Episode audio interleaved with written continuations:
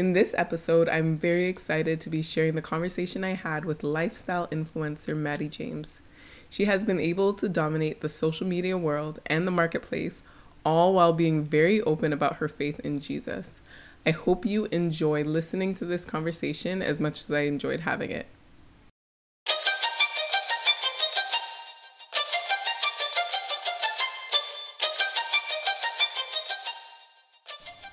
This episode has been sponsored by the second annual I'm Still Standing retreat. Please save the date from May 29th to 30th, 2020. The retreat will be held at the Guelph Bible Conference Center, and we'll be accepting deposits shortly, so please stay tuned. Mattie James is a lifestyle influencer, blogger at mattiejames.com, podcaster, a wife, and a mom, and amongst many, many, many other things. So, welcome, Mattie. Thank you so much for having me, Jem. I appreciate it. Thank you so much. Um, let's start with something fun. What is one thing we would be surprised to know about you? Um, you know what? I'm not even really sure. I'm a pretty open book. Maybe that I'm I really have become a homebody as social and extroverted as I am. I think as I get older, I just really, really love my home. It is like a sanctuary to me.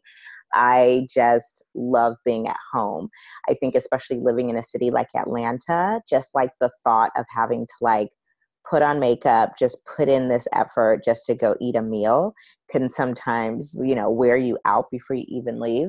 And so, yeah, I just really, really enjoy my home. So I think some people would be um, really shocked to hear that. And I think maybe even some people who know me would probably be shocked to know that. I think most people are like, oh, yeah, Mattie's ready to go out and stuff like that. And as of late, I'm kind of like, no, you guys can have that.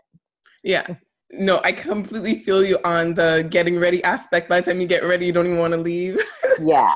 And I think too, because I get ready for my job and my business so regularly, like, you know, like, you know, putting on makeup for a YouTube video or Instagram pictures, you know. So I think because I do that already you know i don't go to like a cubicle or nine to five. I'm taking pictures or filming myself you know pretty consistently throughout the week. So i think that's probably i've kind of been worn down on that side where i'm like no makeup on watching netflix is my kind of thing yeah awesome um, you moved from working on your blog part-time to full-time only after you were let go from your job in 2015 i believe it was right? yes um, what made you take the plunge and decide not to look for another job?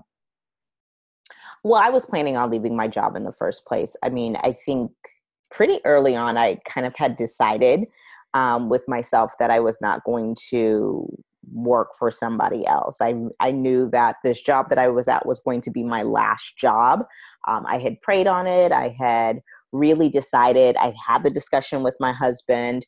I just knew that once i became a mom i really wanted that flexibility not only schedule wise but definitely financially to kind of be in control with like exactly how much money i wanted to make whether i wanted to make an extra hundred dollars a month or if i wanted to make a million a year. I wanted to be in control of that. I didn't really want to give that control to somebody else anymore um, and then again that just like flexibility you know i have two kids under the age of five you know i pick them up and drop them off to school every day which is like a blessing that is not lost on me. So those were things that i really really wanted and i think that you know just talking about it with my husband that was something that he wanted too. He still has a you know corporate nine to five he works for fortune 50 and so i think for both of us it was kind of like well at least if one of us can do it then let's absolutely absolutely take advantage of that. And then i had just been blogging for a while at this point. I was in my fifth year of blogging and you know checks were pretty consistent and steady. And i kept on praying for you know the amount of money that i made at my nine to five you know to make it with my blog. And the lord had not only done that but exceeded that and so to me, you know, getting let go from my job was absolutely a blessing. It was kind of like, well, uh, you've you've prayed for the courage and the bravery to quit your job and you never did it, so I'll do it for you. Wow, I know those ones for sure, for sure. That's kind of what similar, but I ended up leaving my job. Um, kind of felt like I was pushed to that. But mm. that was one of my questions too. Like, if you felt led before um, you left your job to leave and yeah so the answer was yes why do yeah. you think um there was some hesitance there to leave on your own I just was, you know, I come from West African immigrant parents who kept on kind of, I guess, really, really kind of like being like, oh my gosh, you have this good job. And, you know, I didn't finish college. I left school early and I, I moved to New York to follow my dreams. I really wanted to sing and dance. You know, that fell through. And so I think after not getting my college degree, the the becoming an artist thing not really working out um, and then getting a quote unquote good job i think for my parents um, they were just like, well, you know, you don't want to leave your good job. And, you know, no one really knew what blogging was, you know. I still think a lot of people don't know what it is, but I think, like, especially five years ago, I think it was really foreign, especially for a blogger and an influencer who looked like me. I think people were just kind of like, is this really what you want to bank on? Mm-hmm. And, you know, for me, anytime I've you know, believed in myself and really prayed on something and still been led to do that, it's always worked out for me. You know, no one thought I was going to win Miss Liberia USA except for my husband. You know, everybody was super convinced that I was like too American and, you know, I wasn't in the culture enough. And it was just like, you know, that had nothing to do with it. You know, like I absolutely love my culture. Yeah, sure, I was born here, but I absolutely love my people. I love that country. I love everything. Um, I love the potential of us. I love, you know, the struggles we've been through. And so for me, I think it was anytime I have really done something out of the love of something, it's always worked out for me. And I think that's what happened too with um, with my blog. Okay, yeah, that's awesome. How did your relationship with God play a part in your decision making and a part of the process?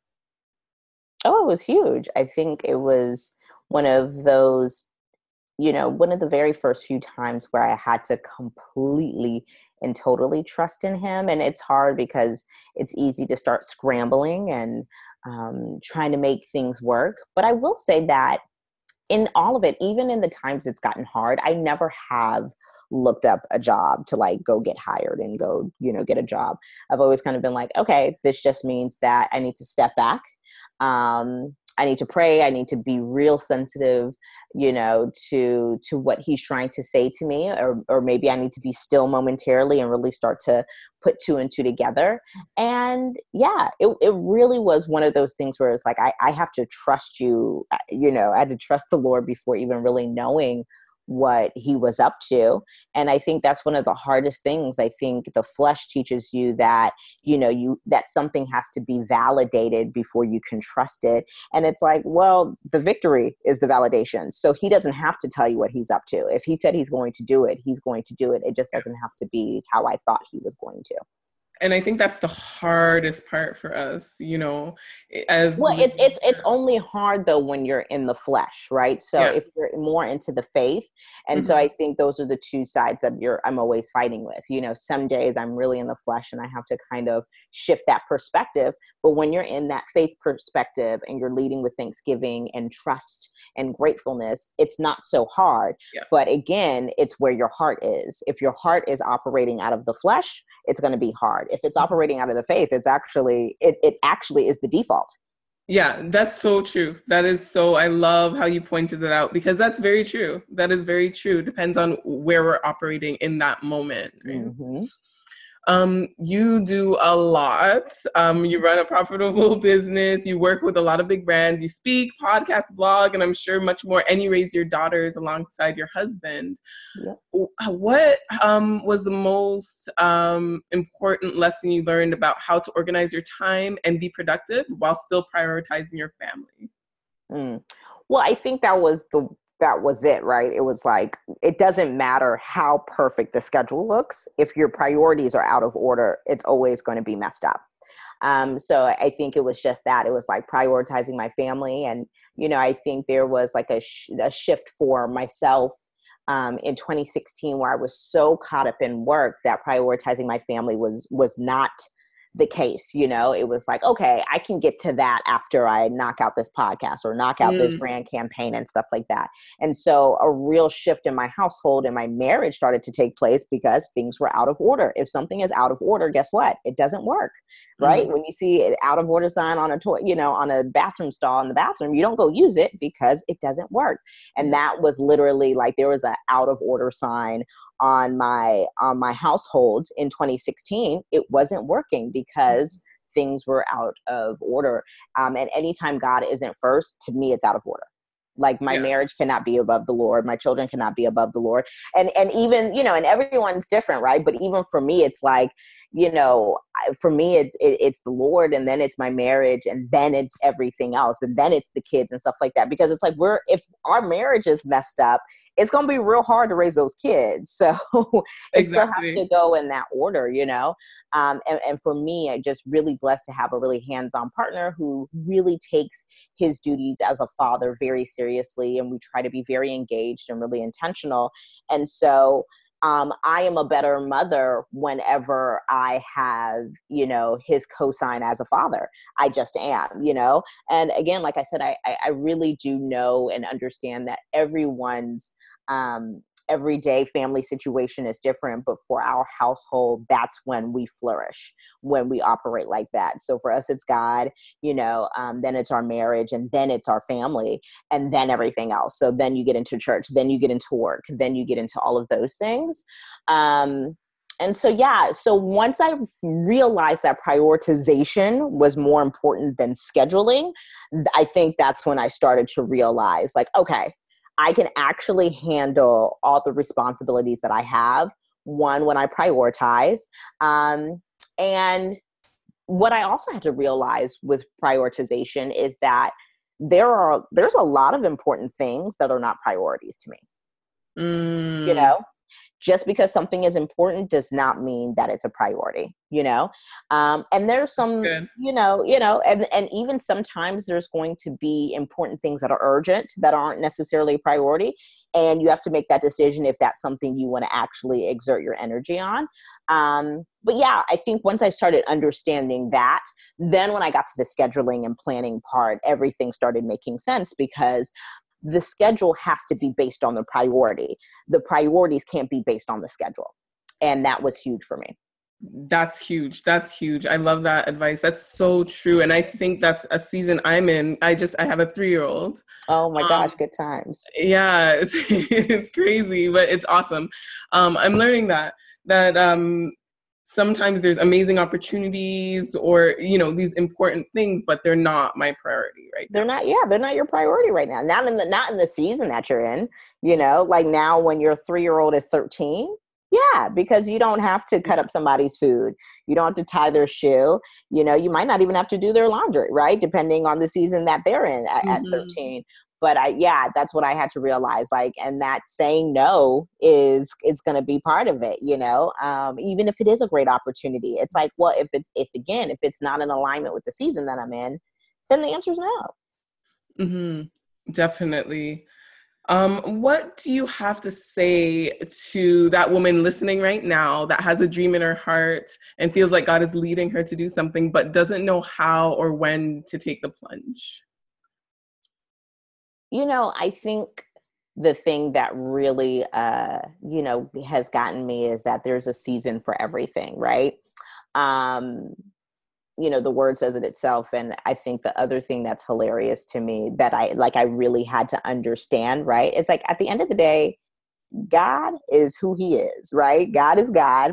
So if you have prayed for something it's in alignment with the purpose he's created you for and his will it's going to get done whether you make a move or not. So, in a lot of times, we are sitting here waiting for God, and God's waiting on us. He's God. If He can create this whole universe, why wouldn't He be able to do what's in our heart? You know what I mean? If he created you and it's in your heart and he created that heart, why would he not be able to execute that? So I think mm-hmm. a lot of times we're sitting down waiting for God and we're being still. And it's like, really, a lot of the times we're being still because he just needs to make sure, and not even him, we need to make sure that our heart is ready you know? But at the end of the day whether you decide to make a move or not because it's a, it's a decision and he loves us so much that he gives us that free will you still have to decide whether or not you're going to do it. But whether or not you decide to do it if it's in his will it's going to get done. So hmm. it's either you're going to be that player for him or he's going to go choose another player so for me i always feel like the quick decision making is always beneficial. There's there's never been a time where i've made a quick decision and it's backfired on me. It's always the opposite. It's always man like i dragged my feet. I definitely should have executed on that. Man i really did i really waited too long to do that. Um, anytime you make a quick decision because even if you do fall flat you've you're, you're giving yourself a head start to recover faster. Yeah and so, yeah, for me, it's kind of like you make this move because he's going to make his moves anyway. He, he loves you. This doesn't mean he loves you any less and stuff like that, but he still has to get his will done. And so, yeah, you you got to just kind of stay on pace with God. We're we're definitely not waiting for him. He's waiting. He's waiting for us, and sometimes he won't because he doesn't have to.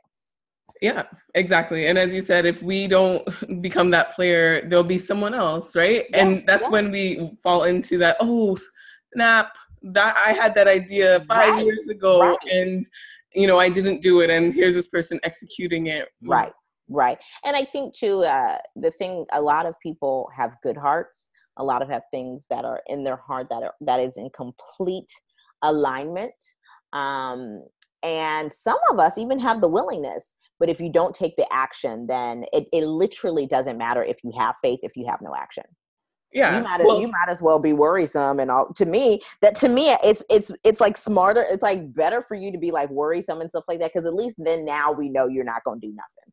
You know what i mean? But if you're saying you have faith and you just haven't taken the action then it's like you're really wasting this faith that he could be using on somebody else. Wow. Wow. Yeah. That's so true. And i like what you said about i, I sum it up as fail fast fail forward. Um, yeah. um, if you feel like god is calling you to something do it and if you fail, he's God. He will pick you up yeah. and he will recover everything plus more, anyways. Right. He can make anything bad good. He can make anything bad good.